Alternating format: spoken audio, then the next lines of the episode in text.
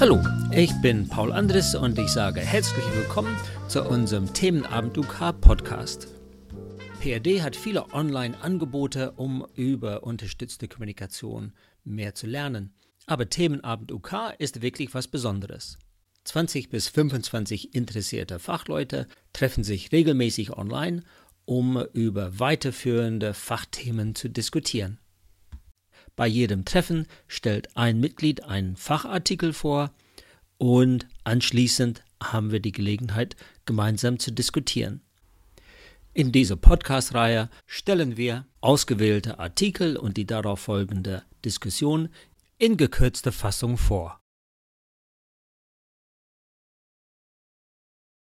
In diesem Beitrag präsentiert Imke Niedig den Artikel AAC and Self-Identity von der Australierin Meredith Allen aus der englischen UK-Zeitschrift Communication Matters. Imke Niedig ist Professorin an der Universität Siegen mit Schwerpunkt inklusive Pädagogik. Im Laufe ihres Beitrags erwähnt Imke einen zweiten Artikel, den wir bei einem späteren Podcast präsentieren werden. Ich gebe jetzt gleich weiter an Imke und wünsche gute Unterhaltung. Super. Ja, prima. Ähm, ich muss erstmal Paul an dieser Stelle danken, weil der mich damit äh, sozusagen mit seiner Anfrage auf zwei total geniale Artikel gestoßen hat. Ich habe erst gedacht, UK und Identität, naja, was soll denn das? ich gebe es ja ehrlich zu. Aber am Ende war das dann irgendwie genau das, was ich gebraucht habe. UK und Identität. Ich habe zwei Beiträge bekommen. Einmal von Meredith Allen, ähm, AAC and Self-Identity und von Mary Wickenden, Whose Voice is That? Ich werde mit dem ersten Mal anfangen. Wir können dann ja mal gucken, ob wir den zweiten Artikel uns auch noch genauer anschauen. Den ersten Artikel ähm, von Meredith Allen habe ich aber an den Anfang gestellt, weil ähm, der sehr viel stärker aus Nutzerperspektive geschrieben ist und ich finde einfach irgendwie, ja, aus sozusagen von der Art, wie, wie Meredith schreibt, einfach ähm, so berührend und gleichzeitig mit so viel Differenzierung und so viel Input drin, dass ich gedacht habe, damit würde ich gleich gerne starten. Meredith Allen ist inzwischen President-elect von ISAC, mhm. ist inzwischen im Ruhestand, äh, arbeitet aber noch immer für Scope in Australien als ja, Kommunikationsbegleiterin und, und als ja, pädagogische Fachkraft sozusagen ähm, studiert im Moment auch noch an der Fakultät für Gesundheit und soziale Entwicklung. Meredith Allen ist selbst ähm, UK-Nutzerin, aber hat erst im Laufe ihrer Kindheit die Stimme verloren. So insofern auch eine Besonderheit. Genau. Ich habe mir überlegt, ich würde gerne mit Ihrem Artikel starten. AAC and Self-Identity, weil er aus einer sehr persönlichen Sicht geschrieben ist und dabei aber ganz viele Aspekte thematisiert, von denen ich finde, dass wir die auch am Ende diskutieren sollten. Ich glaube, beide Artikel beschäftigen sich nicht nur mit dem Thema Identität, sondern auch mit der Frage, gibt es so etwas wie eine UK-Kultur? Ich fühlte mich da sehr äh, erinnert an die Debatte, ob so etwas wie eine gehörlosen Kultur, gehörlosen Community gibt. Und kann man Ähnliches auch für, für ja, die Szene der UK-Nutzer formulieren. Ich finde, das ist hinterher eine Diskussionsfrage, die beide Artikel ganz schön verbindet. Meredith Allen zitiert in ihrem Artikel ein, Artikel, äh, ein Gedicht von Melinda Smith. Inside my throat, my muscle spams, salvia break. A cuff tickles, ice water, my chest tightens wheezing little crazy, going berserk of air, I lose control of myself. Till it comes loose, that thing that tries to eat me. Meredith Allen versucht in ihrem Beitrag am Anfang darzustellen, dass das, was sozusagen die gemeinsame UK-Community ausmacht, tatsächlich in erster Linie physisch, körperlich ist. Und das ist das, was in diesem Gedicht, glaube ich, sehr, sehr deutlich wird.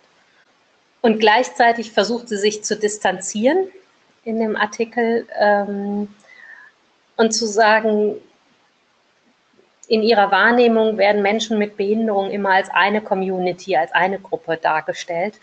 Und die Gruppe der UK-Nutzer ja, verbindet aber noch etwas anderes und etwas mehr. Und deswegen sozusagen sagt sie, das ist ihre These, ähm, fühlen sich UK-Nutzer nicht als in erster Linie einer irgendwie gearteten Gruppe von Behinderten zugehörig, sondern erstmal der Gruppe der UK-Nutzer zugehörig. Sie sagt über sich selbst, ich denke über mich als eine gewöhnliche Person.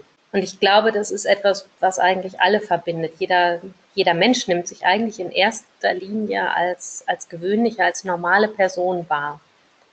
Aber in der Außenwahrnehmung werden wir doch sehr, sehr stark alle durch unsere Körper wahrgenommen, durch die Art und Weise, wie wir aussehen, wie wir uns bewegen, durch unsere Körperlichkeit. Und sie sagt, dass die UK-Gemeinschaft ausmacht oder warum sie sagt, es, es könnte eine Gemeinschaft, eine Kultur sein, dass sie dieselben Schmerzen, denselben Frust, dieselben Freuden teilen.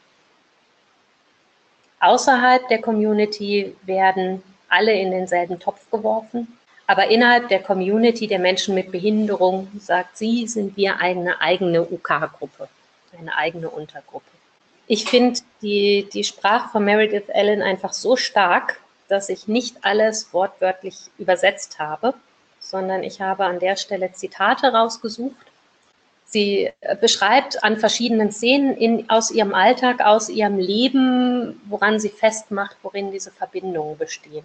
Und da ist zunächst einmal die Verbindung der sozusagen der Suche nach auch einer sexuellen Identität. Sie beschreibt da unter anderem ein Erlebnis, dass sie auch in ihrer Jugendzeit auf einen Jungen gestanden ist und dann irgendwann so sich selbst angeschaut hat mit der Brille, wie sie meint, dass andere sie ansehen als Frau mit Beeinträchtigung. Und in dem Moment, wo sie sich selbst wahrgenommen hat, wie sie meint, dass andere sie wahrnehmen, ist ihre sozusagen ihr Selbstbewusstsein auf Ground Zero gegangen und dass sie keinerlei Mut mehr gefunden hat, auch ihre Körperlichkeit und ihre Sexualität anderen gegenüber darzustellen. Und dass sie Jahre gebraucht hat, um wieder ähm, ja, so viel Selbstbewusstsein zu entwickeln, dass sie damit umgehen konnte. Salvia unites us, also die, die, die verbinden, das verbindende Element eigentlich durch Husten, Spucken, ähm, immer irgendwie, ich sag mal, eklig daherzukommen. Ähm, diese Erfahrung, damit leben und das um, damit umgehen zu müssen, ist auch etwas, von dem sie sagt, dass es die UK-Gemeinschaft teilt. Es ist etwas, was sie nicht erwähnen, was nie thematisiert wird und was trotzdem immer da ist und was trotzdem immer auch wehtut und verletzt, weil, weil sozusagen es immer etwas ist, was sie nicht ausschalten können. Das dritte gemeinsame Element, sagt sie, ist die Angst vor Einsamkeit. Und sie sagt, sie, ein Beispiel, was sie sagt, ist die Angst, alleine im Fahrstuhl zu sein. Und der Fahrstuhl kriegt, äh, kriegt einen Schaden, fährt nicht weiter und sie kann sich nicht helfen, kann sich nicht befreien oder Hilfe rufen die Angst vor dem Alleinsein also tatsächlich auch als etwas, was sie glaubt, was die UK-Gemeinschaft miteinander teilt. Und schließlich die Gemeinsamkeit von Schmerz, sowohl auf der physischen Ebene, immer auch mit körperlichem Schmerz leben zu müssen, ein Leben lang, aber auch einen psychischen Schmerz zu empfinden, wenn, wenn sie Ablehnung erfährt, wenn sie nicht verstanden wird. Und sie schreibt, Pain cripples me, also die, der Schmerz macht mich zum Krüppel. I usually don't want to acknowledge it. Ich möchte es normalerweise gar nicht wahrnehmen. Aber den, den Schmerz wahrzunehmen und bewusst wahrzunehmen, würde bedeuten, sich da ganz hineinzugeben. Und es ist eben auch ein gemeinsamer Faktor, etwas Unausgesprochenes, diesen Schmerz immer zu haben und trotzdem nicht darüber reden zu können. Die Bedeutung der Maschine. Ich finde, das ist irgendwie ganz, äh, ist ein ganz schöner Slogan. Sie, sie thematisiert da sehr stark so eine ambival ein ambivalentes Verhältnis. Einerseits den Lightwriter als das Gerät, was ihr im Leben hilft, My Life oder ne, als ein ganz, ganz zentrales Element in ihrem Leben. Betty als ihre Stimme, Beautiful Betty, Betty ist ein Teil ihrer Persönlichkeit und gleichzeitig ist sie so viel mehr als diese Maschine, ist sie so viel mehr als Betty und die, und die Stimme Betty.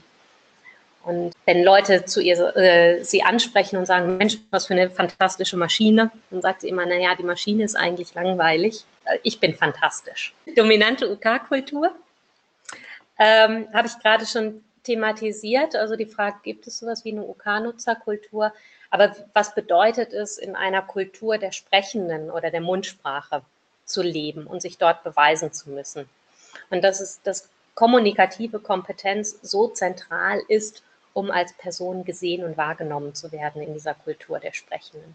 Sehr schön fand ich die Szene, wo sie über sozusagen darüber mh, mm, redet, dass manchmal ganze Tage vergehen und sie erst im Nachhinein merkt, wie wenig sie tatsächlich gesprochen hat, wie viele, wie wenig Worte sie tatsächlich benutzt hat und wie viel sie über Gestikulieren, über Mimik ausgedrückt hat, aber eben nicht mit Bettys Stimme. Ne? So. Und gleichzeitig thematisiert sie, ob das Schweigen möglicherweise auch eine Form von Waffe ist die sie benutzen kann und die sie einsetzen kann. Und dann zitiert sie aber Kennel und Norton, die sagen, naja, Sprache ist aber so etwas wie eine Investition. Nur wenn ich diese Investition tätige, wenn ich in, in sozusagen meine Zeit, meine Ressourcen, meine Kraft in das Sprechen und in die Sprache investiere, dann bekomme ich etwas zurück. Und das ist für sie eben die Chance, auf dem ersten Arbeitsmarkt arbeiten zu können, ist die Chance, ein selbstbestimmtes Leben führen zu können und ist die Chance, auch als Person gesehen und wahrgenommen zu werden. Und das sozusagen lohnt diese Investition in die Sprache.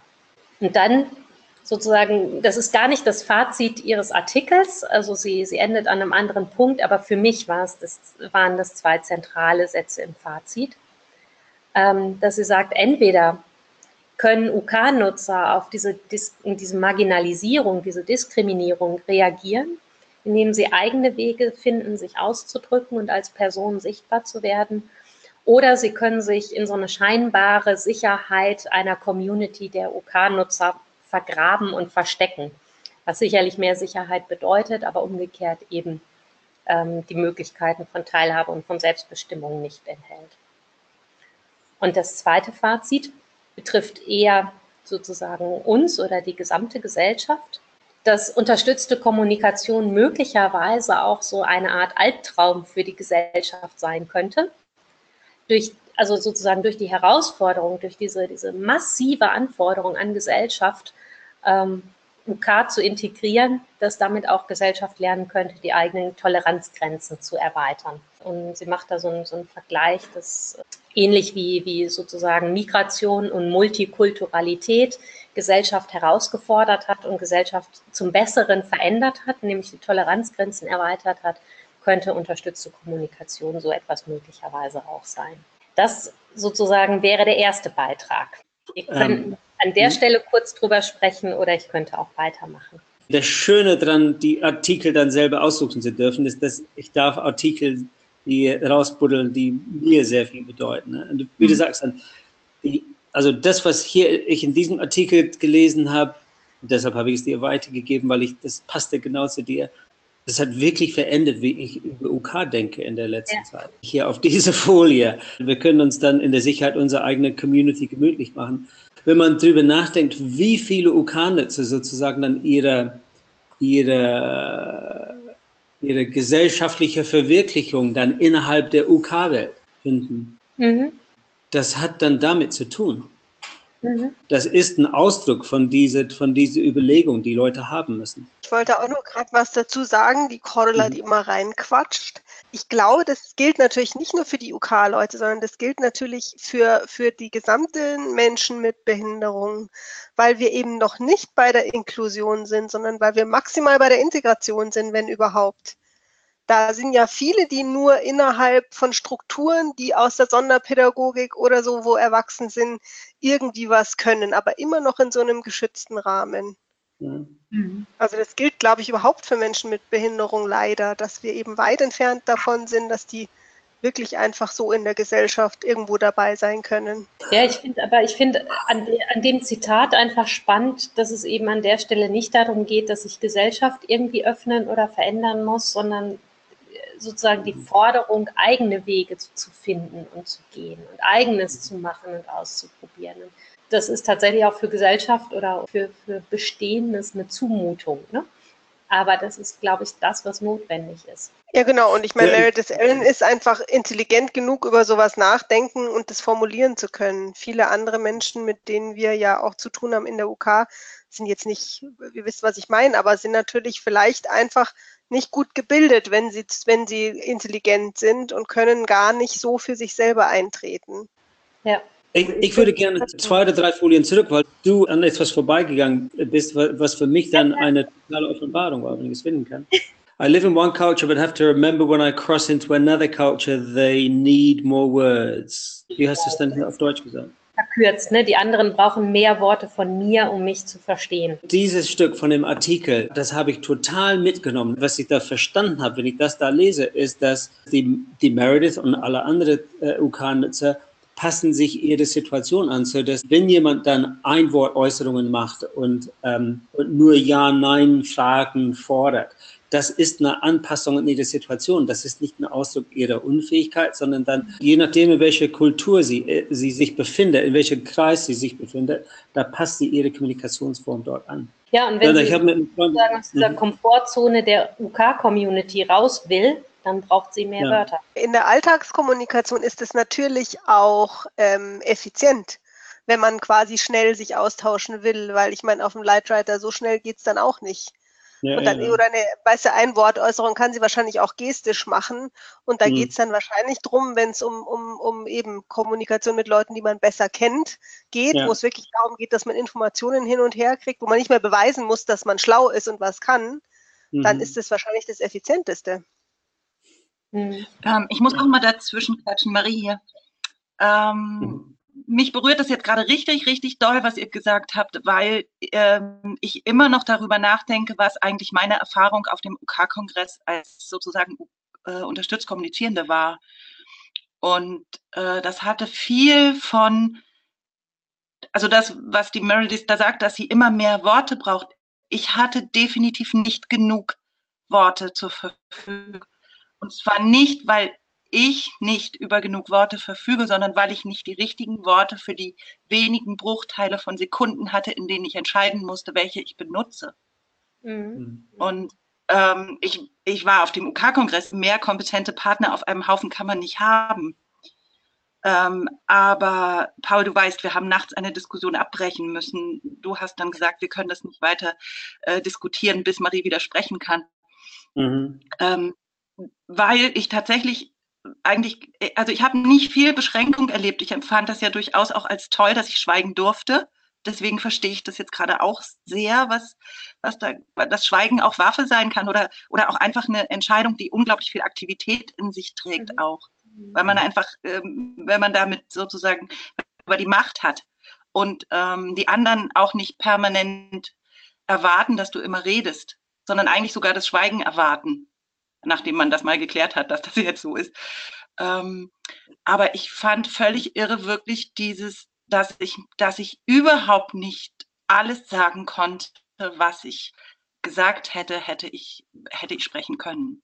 Mhm. Also das, das ist wirklich eine unglaubliche Einschränkung in der, nicht nur in der Anzahl der Wörter war und nicht, weil ich nicht schnell genug geschrieben habe. Ihr wart alle wahnsinnig geduldig habt alle gut gewartet, das könnt ihr ja alle, ähm, sondern weil ich einfach nicht die präzisen Wörter hatte.